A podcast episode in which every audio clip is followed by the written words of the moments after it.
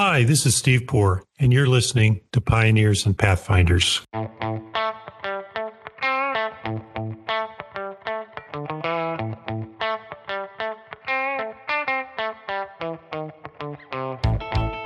Today's guest is Haley Altman. She's a corporate attorney, founder, and she's a friend to many of us in the legal technology innovation space. Haley has had a fascinating career where she moved from attorney for buyers and sellers to founding and selling her own company and eventually landing on the buy side with Litera, a name that should be familiar to you from other podcast episodes. She began her career in big law, first as an associate and then partner, moving into entrepreneurship as a founder of Doxly Inc., which was acquired by Litera. There, she took on the role of global head of corporate development and eventually led 10 acquisitions in a time span of less than two years. Most recently, Haley has shifted to a strategic advisor consulting role at Litera, where she continues to support the leadership team in their M&A and product strategy. In our conversation, we talked about why she jumped from equity partner to founder and the support she got from her firm and adventure studio High Alpha. I found that fascinating. We also talked about why she turned her focus to the talent side of the legal industry and how she's addressing burnout and career progression, both for herself and for others in the career. I hope you enjoyed today's conversation as much as I did. Haley, thank you for joining. I really appreciate you making the time. I have to start. We we've overlapped in a small town called Greencastle, Indiana, where I grew up, and you went to school at DePauw. And I, not to play too much inside baseball, but uh, how did you enjoy your stint in my hometown? I have a science background. So I was actually a science research fellow. I started out doing cancer research when I was in high school. And so I wanted to go to a school where I could both swim because I had been competitive swimming for a long time. And I wanted to kind of get like deeper into science. And they had this amazing program called Science Research Fellows where you kind of do all this different research. So I actually lived in Greencastle for an entire summer after my freshman year. Oh, I'm so sorry. so I like I lived in town and like I remember having, you know, some of my friends from first year that also were, you know, kind of townies from from the lived in Greencastle and they like took us to some of the like haunted bridges and it was like it was such an entertaining experience. But i i loved green i enjoyed it. I mean it was great for college because then you're focused on college. Like you're like that was it. That, that was really there's not a lot of distractions in that like, the china buffet was great. There was a walmart that was like you know a few you know there's a few things. The duck. It's a little sad when when the description of one of the good things about your hometown is that there's a Walmart. So you you had a science background and you went to DePauw for science. What caused you to go to law school? So one of the other things that DePauw did was they had a thing called a winter internship. And so you take the month of January and you would be able to go places. A lot of people travel the world, but I always swam. So I was always on campus. And so by junior year, though, I was like, you know what? I'm, I'm not going to the Olympics. I can finally give up on that dream. So, oh, that's sad. I know, I know. Um, but I was like, I'm prepared to let that one set sail. And so I realized by junior year that I actually had almost finished a political science major at the same time I was doing my chemistry major. So I'm actually a double major those two don't normally go together, even though they both have science in the name. They do not. They're not the norm. But I had just, you know, I was on a chemistry major background because I was going to go to medical school, but I just loved the political science classes. I loved the kind of thought behind it, how everything came together. So they suggested that I do a political science internship. So they got me placed at the Health and Hospital Association in Indianapolis doing kind of public policy lobbying type work. And so I only got to do it for a month. And I was like, this is amazing. Like working in a research lab. I, I, I was getting to the point where I realized I wasn't sure I wanted to go to medical school, but working in a research lab, I was like, that sounds terrible. It's a lot of fail. Like, it's like you have to be able to deal with repeat failure over and over and over and over. That is the point to the research, isn't it? Yeah, nope, not really wanting to do that forever and ever. So I was like, well, you could actually help a lot of people by working on the policy that impacts how people live. And then they were working on making it so that you could have access to more multilingual care within hospitals was the uh, legislation I was working on. So between college and law school, I actually took a year off to make the decision law school, medical school. So I did a lobbying internship with Eli Lilly out of also out of Indianapolis. And so I was uh, lobbied on their behalf. And then it was like, oh, wow. Like if you can actually help do these different things, like an entire, you know, kind of drug can be created. And so so that's what actually pushed me to go into law school and to make that kind of transition. It was that idea of like wanting to help people with like, you know, medicine or science and then kind of transitioning that into, well, if I could actually help the companies that are going to work in this area raise capital and bring their ideas to market, like I could help multiple of those companies help many people. And so it's that kind of concept of one to many that I was like, well, that gets me excited. So that's, that was the transition into law. Ah, and you kept your career going and you went into practice with a couple of great law firms, becoming a partner at Ice Miller. And then you make another turn by starting Doxly. Before we talk a little bit about Doxly and what it did, how do you go about making that leap? Because it's it's a leap, right? There's a leap of faith involved as you go into the unknown. It had to be a little scary, even if you got confidence in the idea. Oh, Terrifying. Yeah. So, I mean, I worked on the idea while I was an associate. When I made partner, when I made income partner, because we are two tier partnership track. So when I made income partner, I told the managing partner who used to be the head of the corporate group that I wanted to work on this idea. And I, I took a risk there telling him that I wanted to do this. And he's like, okay, you know, had full faith that like my like hours weren't going to impact. But so he was helping a former client, Scott Dorsey created ExactTarget. It sold to Salesforce for 2.1 billion. He wanted to create a venture studio. So instead of becoming a CEO and taking another company from start to exit again, he wanted to kind of build the next generation of companies and take all the lessons learned and like kind of help people get like a head start in terms of what they needed to like build a business. So they were, Ice Miller was helping form High Alpha and they were in the process. They had to create, it was like two funds, an operating company. And so, so many signatures and so many people of information. So they decided they were thinking they might do something illegal. So they asked Steve and Steve remembered that I had told him about my idea. And so he put us in contact. And for a while, it seemed like our ideas were a little bit tangential. And then they did more research and they're like, oh, okay, let's actually talk more. So I did a presentation for the four general partners of High Alpha on like why I thought that they should build something illegal and this is what I would build and everything. I was calling it the closing room at that time. So I won a, a spot in their sprint week. So I was the first outside idea that wasn't their own idea. So I competed against their three ideas, which was intimidating and a little scary. And so Kristian Andersen, one of the partners, was the leader of my team. And so we built a business plan of how will we take this company, which we were then calling Doxly, and make it into a business. And, you know, during the sprint week process, I got a couple law firms to sign up to paid pilots. We flashed the letters of intent on the screen and everyone in the room was like, you need a lawyer. Oh, shoot. Uh, and they're like, she did probably draft those. And I was like, sure did. Sure did. You know, so I won sprint week, but I'd actually turned them down on being CEO because I had just made equity partner. So I went from income partner to equity partner in one year. I was like so proud of that and wanting to continue on with like clients. I'd have a really good book of business. Completely understandable. Yeah. Yeah. But then for the next half a month, I did both. I worked on both and I was just like every day, it's all I thought about. And so I came back to them and I think they made one comment. They're like, we kind of feel like the CEO has to be a lawyer. And I was like, oh, well, it's not going to be a different lawyer. so I was like,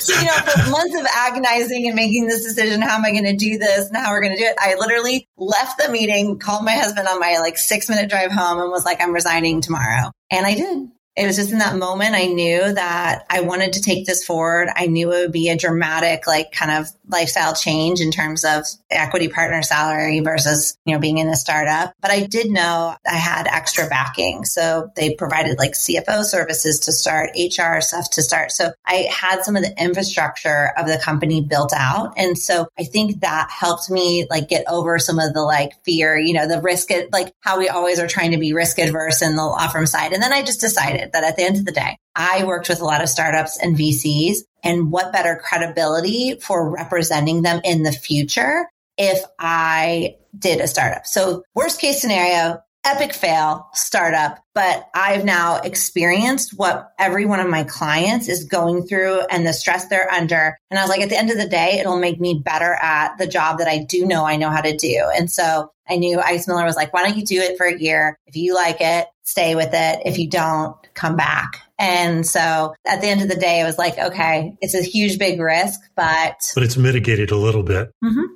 Yeah, that's an amazing reaction by Ice Miller and kudos, kudos to them. Not every firm would have had that both initial reaction and then hooking you up and then giving you the option to come back. That's great. Yeah. It was actually the hardest reason to leave because I truly loved working there. I loved the people I worked with. I loved the team. I loved what they did for their clients. And so that made it hard, but it also made it like extra, you know, it made it special. And they were one of our first customers. And I mean, to be working with such a, a really supportive group of people is great. You say in your practice, you represented startups and I presume both at early stage and, and, and later stage companies. What lessons did you learn from working with them in terms of mistakes to avoid or things to do right that informed your role as CEO as in your own company? Because there had to be something you learned.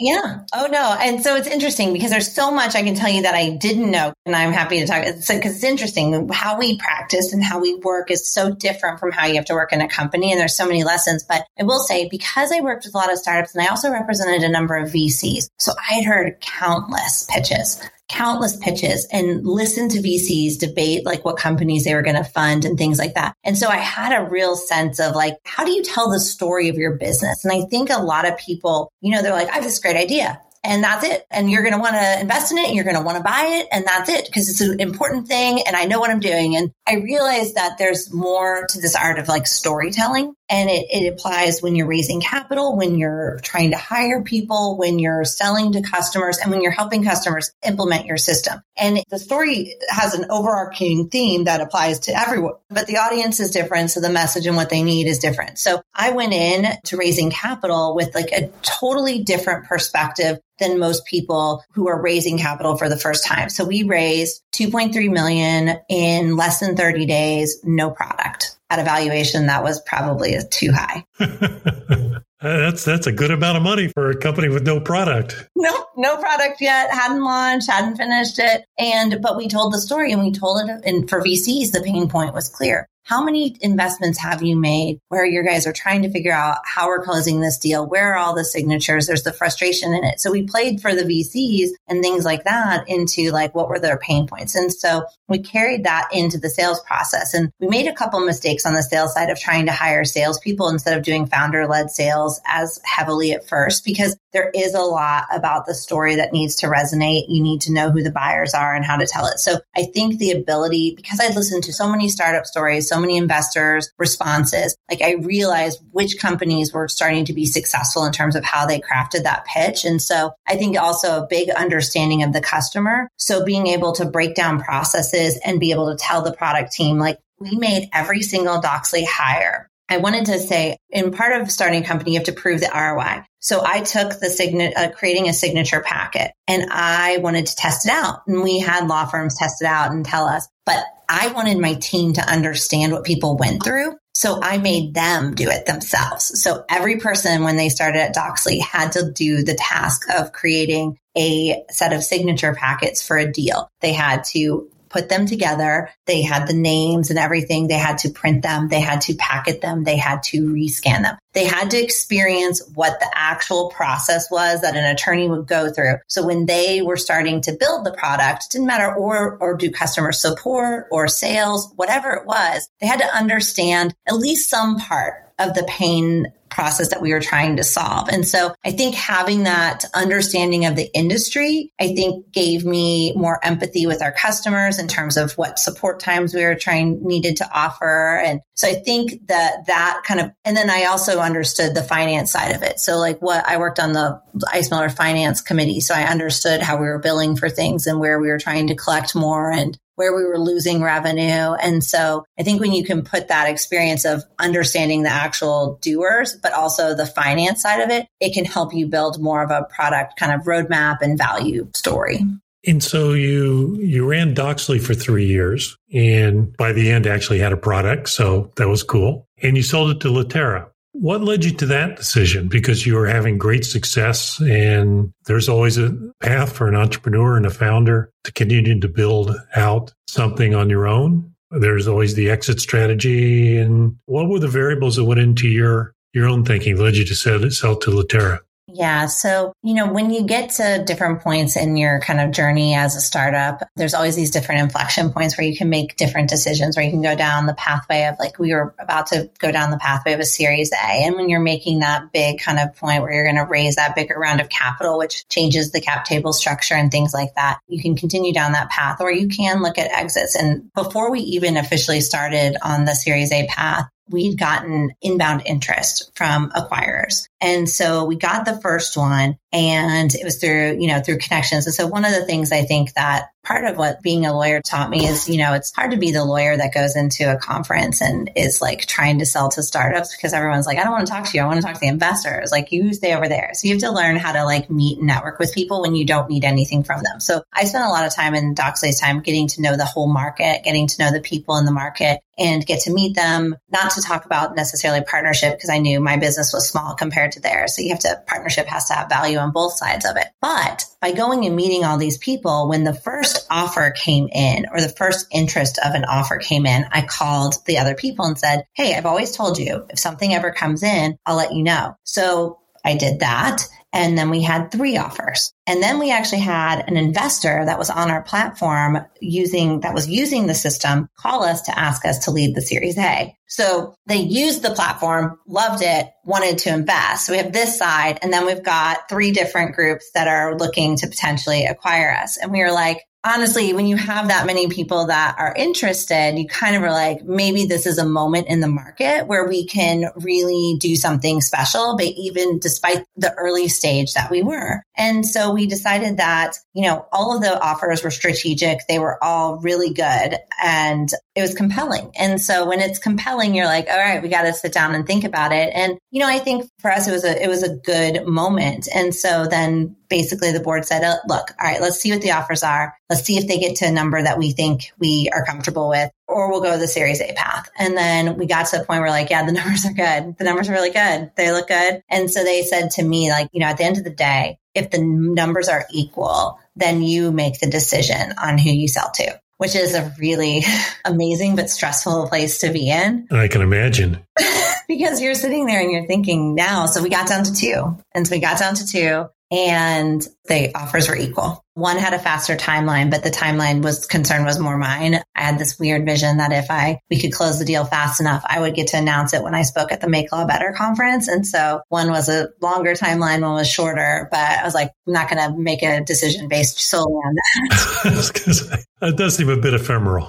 yeah, but I was like, so that was like kind of about you know one of those funny things. But no, at the end of the day, when I met the Litera and HG team, it was one of those things like you know, there's funny. I met the HG group first, and I just you know, I I've worked with a lot of PE firms through practice. I've represented them. I've worked with them on deals, and I'd never met a PE fund that understood an industry as deeply as I felt HG did. And so then you combine that with Avaneesh, who is like a great CEO, who was a lawyer who got it. He presented a PowerPoint to me in one of our first meetings during diligence. This is after I d- decided to sell, but we were on the same page. And I, I liked the leadership style that he talked about and the vantage style that they were using at Litera. And I was like, okay, it just felt right. So I, I made the decision, signed the LOI, I was going to go with Litera. And then in one of our first diligence sessions, he pulled up a PowerPoint and I was looking at it and it had every one of the thoughts that were kind of in my head of where I was taking this. And I had to think as to whether or not I sent him that presentation and he was just showing it back to me. And then I realized like he created it. So like our thoughts were really aligned. And so in that moment, you're like, okay, this was the right decision. This is the right place. They've got a P fund backer that like gets it and that gets the industry. I'm like, that's a powerful combination. So that's how we ended up at Litera. So it was a cool circumstance. Yeah, no, it sounds like an amazing confluence of events. And I take it from your description, you've never sort of looked back and go, oh, geez, if we'd only gone the Series A route. No, I, I think you can always go back and think that. But at the end of the day, it was a great outcome for our investors. Like I wanted a great outcome for our investors, our customers, and for our people. And 100% of our employees worked at Litera on the one year anniversary. And everyone that's left has gone on to do bigger titles and things like that. And I think that's the best thing you can say as someone that's led a company is that your people continue to achieve and move on to amazing things. And so no looking back. So talk to me a little bit about you headed the corporate development for Litera before your most recent move, and we'll talk about the recent move here in a minute. But what was the strategy of Litera and how did Doxly fit into it? Yeah. So, you know, Litera was really all about how do we take a document from first draft to final delivery? And they brought together this best in class set of tools to kind of take documents through that whole process. But at the end of the day, a document does not operate in isolation. Usually it is part of a set of things that make up a transaction or make up a case. And so if you want to work on the documents and you want to put the tools that can help you draft the documents, it's good to do that in the larger context of a deal. So from a Doxly perspective, we were taking the whole checklist. What are the document set that makes up this transaction and allowing people to see what all needs to be done, who needs to do it, who has the pen on any version and what version are we working from? Like how many times I've been as an attorney where like, what, like you're like the client's calling you about a point and you're like, oh, that's not even the right version. We dealt with that. Like that was two versions ago. We got to get the client the right version. We got to make sure we're all on the same page. And so when you're doing all these like kind of document putting everything together, it makes sense to be able to then like kind of manage the transactions. If you're managing the documents and what goes into the documents, then you can manage them in the context of a whole larger deal. And so it starts to kind of put the pieces together of, of taking these kind of, uh, it's the building blocks of starting to put together these workflows that we've been expanding on at Litera over the years. And the company has been on quite the acquisition binge, uh, Kira, Doxly, among others it must have been an interesting experience. I take it you were both finding the investments and leading the development of them at uh, Litera. What was that experience like? Yeah. So moving into corporate development was a, it's kind of an interesting full circle moment. I've been an attorneys for buyers and sellers. I've sold my company and now I got to be on the buy side of it. And so we really worked closely with, you know, the executive team in HG to really think about like, okay, what are our products need? Like what are attorneys doing? What are like kind of workflows that start to like kind of build on what we're doing? And so you know, we've been really kind of trying to be thoughtful. I know it's like, you know, people are like, oh, there's a lot, but it's like, it's all about like kind of looking at these more complicated workflows. So if you think about, you know, we started with the document, but the document's part of a deal. But a deal doesn't start with the LOI. The deal starts when you win the relationship with the client. So what is all that representative work? I, I remember when I was at Ice Miller one year, we were talking about, okay, we're putting together an RFP to win the deal to be, I think we were going to be sell side counsel for this deal. And we needed to say how many deals we did the year before. And when we looked at our own little internal Excel tracking sheet, we'd only had like 20 deals in the sheet. And that would have been a massive drop from what we'd done before. So Marita, who was like kind of the business development for the corporate group, like kept sending emails. She finally had to call every single corporate partner and corporate associate to ask them for their deal count and match it against the time entry system. And it was like, God, that sounds familiar. I've heard that story before. Yeah, it was like 68 or something like that. It's a massive difference when you're going out, but like that's a completely inefficient process. But we don't get to work on the deal. We don't get to do the documents. We don't get to draft document one. We definitely don't get to run the deal if we haven't won it. And so, you know, we kind of took a step back and said, look, like we can actually, you know, look at foundation and how like the intelligence around a firm, what have we done in matters? So each of the things we've done is like a building block or kind of ties into the direction that we want to go in terms of solving problems. So if you know what a representative matter is, you can find the representative document set and then you can actually start the deal. And then if you know what a representative matter is, you can look at Clocktimizer and you can look and see, okay, what are the type of associates that we need to staff on this deal? What is the budget we should, how should we price this? And so like you think about that, that's Clocktimizer, that's Micron in terms of like staffing and like, you know, what skills do we need to develop in people? So we need to staff this type of associate. They need this type of work, you know, so you can start to see how like if you are looking from the start of a matter, you can then move into some of the staffing. You can move into how do we price and budget it? What documents do I want to use? And how do I anonymize those documents? So I can make them relevant you know, and then Kira is, you know, in the AI space. So it's again fits into that. So when we look at each of these things, we're really looking at how do we make these workflows and data streams more valuable as information passes from one system to another because they really are integrated. So it really was taking a step back and thinking about how do people work? Like what do they do? What information do they need? When do they need it? And like, how can we bring the systems together to provide it in a more seamless way for them?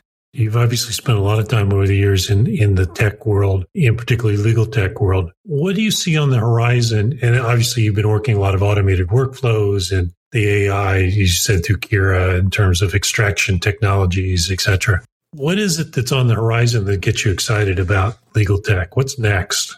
Yeah. I mean, you know, I think one of the things, and it, it, ties into some of the stuff about mm-hmm. the role I'm in now, but like, I think we are seeing a huge impact in the talent side of the business in terms of dissatisfaction, burnout, people leaving, not just switching firms, but leaving the industry entirely. And that's a huge amount of knowledge that like leaves when people leave a firm. It's a huge financial impact and like having an attrition rate last year of 26. And I know when it, with any sort of slowdown, like, you know, the attrition rate isn't as like impactful or the attrition starts to slow a little bit as well. But I think the dissatisfaction and burnout rate being so high is concerning. And so I think understanding the talent pool, finding ways to figure out how to help people understand career progression, giving them access to the type of work that's going to be challenging and that's going to keep them excited about the space. So I think the talent side is an area where, you know, there's been a couple tech players in that space, but there's so much like room to like kind of really grow and understand how do we better retain and grow talent within our firms? How do we better capture the knowledge so that when people do leave, we have better access to it so that we can kind of keep the business growing. So I think the talent side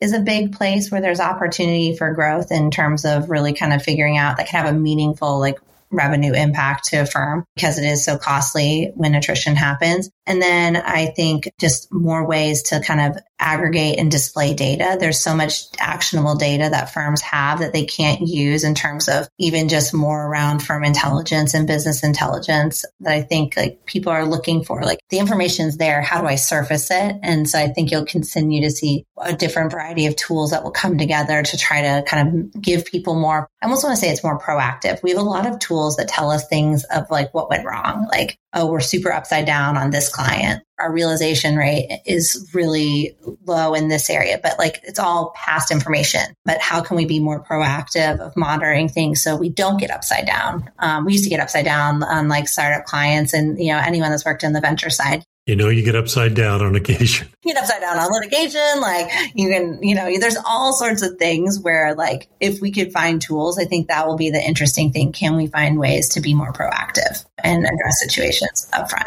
That's fascinating. And I, I agree with you, particularly on the data front. Extracting the information, particularly from law firms or from corporate legal departments, if you can do it and can rely on the accuracy of the data and, and how clean it is, you can draw some powerful insights that allow you to avoid some of these things. But let's stick on the talent side because you recently have been very candid about a change in your role at Litera. Uh, I don't want to call it a step back, call it into a different role as strategic advisor to help find your own balance in life. Talk to us a little bit about that. And also, you posted on LinkedIn and you've talked to Artificial Lawyer and things about this. What's the reaction of lawyers been to your, your candid description of what you're doing and why?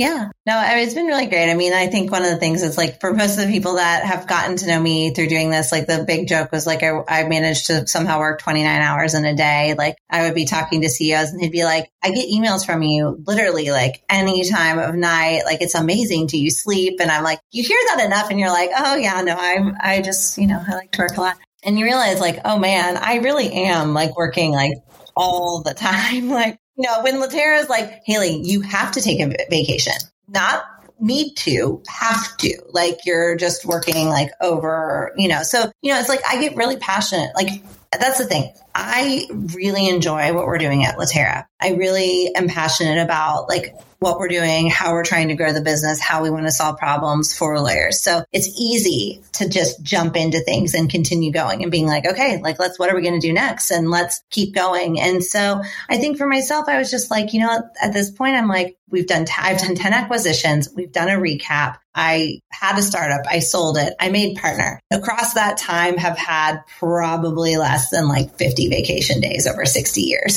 16 years. So I was like, it feels like 60 years. It feel like that a little bit. It all went real fast, but it was, so I think it's just like, you know, one of those points where you're like, I want to get involved more with the product and the product direction. So when you when you do the M&A side, you create a strategic plan of what you want to do with the acquisition, what are your goals, what would you like to see happen? And then you walk away because you have to move on to the next and someone else has to pick it up. And so moving into strategic advisor role gives me a, a, little bit more flexibility to help on the M&A side, but also kind of talk to our product leaders and, you know, kind of bring those insights that I've heard from customers back to the company. Like, where should we be going? What do we need to be building? What features are really important? So I think I, to some extent, I like, I love being an entrepreneur and I love building. And when you're buying, there is a part of that that is building. You're building relationships, you're building the strategy around what you want to acquire, but kind of miss building things and being a little bit more involved on the product side. And so I thought like I'm not ready to totally not be working with Litera. And like, I think we have a lot of things we still want to accomplish. So I didn't want to just like walk away, but I wanted to, I figured, you know, I could take some time to like kind of figure out what I want to do next. What do I want to build next? And also continue with the goals that I had set out and wanting to achieve with Litera. So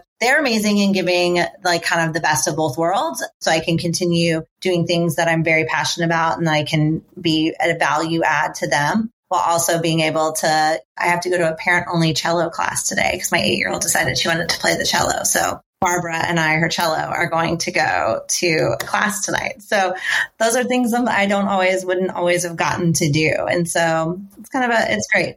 That's wonderful. You've got the opportunity to strike a different work life balance, but you speak very passionately about sort of the opportunities still at Litera and to be more involved in product.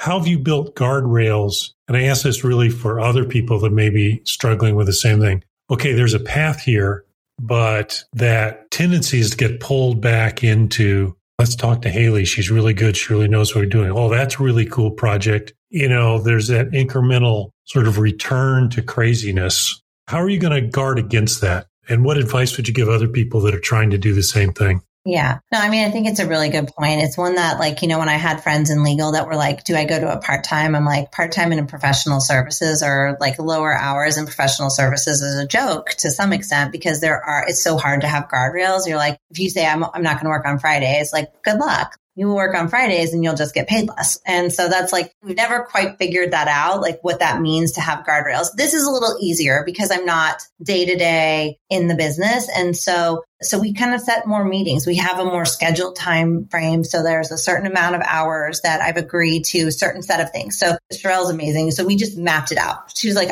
let's make it so there's, it's not confusing. So Sherelle's the new CEO of Litera and she's honestly unbelievable in terms of like operational excellence and really taking the business forward. But she's like, let's put it in writing. I was like, wow, it's like, you're almost like a lawyer. She was like, like, let's bucket it out, like every single thing. And so that we're agreed. Like there's no ambiguity. There's no, you know, and then if you agree to do, then there's certain things where I'm like, yeah, I'll stay and help on this or I'll do this meeting or whatever. But it was really kind of thought through. And so it's like kind of built in guardrails and they're honestly very respectful of that. And so they'll ask me like, Hey, is this okay? Like, can you help on this? And then I've gotten good to be like, yeah, you know, this is, this is okay. This is maybe not. It's hard because I want to help out. There's probably more times where I want to help than they're like trying to ask me. That's a typical dynamic though, where people, people want to say yes, particularly if it's work they enjoy doing. And it's hard to say no, isn't it? Yeah, it's hard to say no. And then, but uh, on the other side, like I am making sure that like I have, like I'm doing the stuff that I want to do with the girls. And then I, I, I do mentor a couple other women in the legal industry through mentorship programs. And then, uh, you know, it's like I've gotten to know a lot of the other startup CEOs. And so I'll get calls from some of them, you know, and so I found that I, I had a friend that joked that I work a lot for someone who doesn't work full time. And so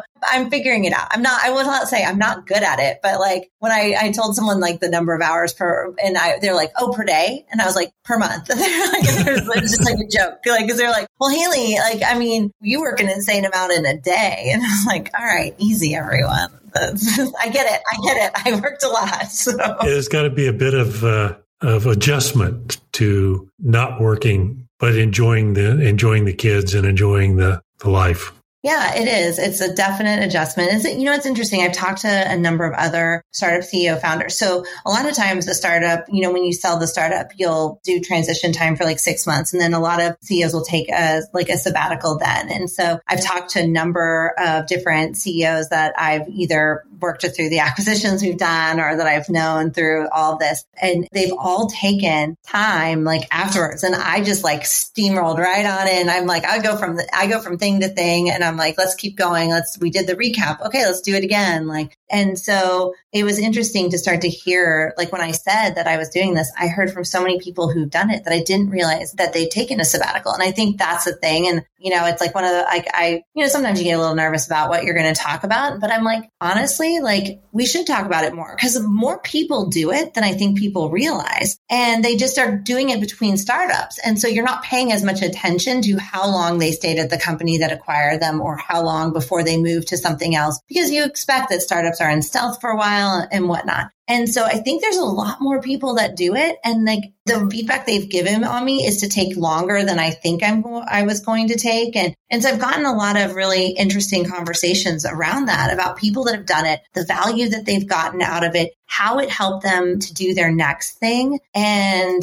so I think that's exciting, but I hope we talk about it more because I think it's important. I think it can like I'd rather people stay in the industry and take a little time to themselves than leave and try to figure out something else because they can't imagine how they're going to continue. It is an important discussion to have. And you're right. The talent we've lost consistently over generations has been just really detrimental to the profession itself. Haley, I know uh, we've run over our time. I appreciate you taking the time and we're looking forward to seeing what you do next, which I know is in stealth mode. I know. You notice I was good. I didn't even ask you. I appreciate it. Thanks so much for your time and good luck. Thank you so much. Thanks for listening to Pioneers and Pathfinders. Be sure to visit thepioneerpodcast.com for show notes and more episodes. And don't forget to subscribe to our podcast on your favorite platform.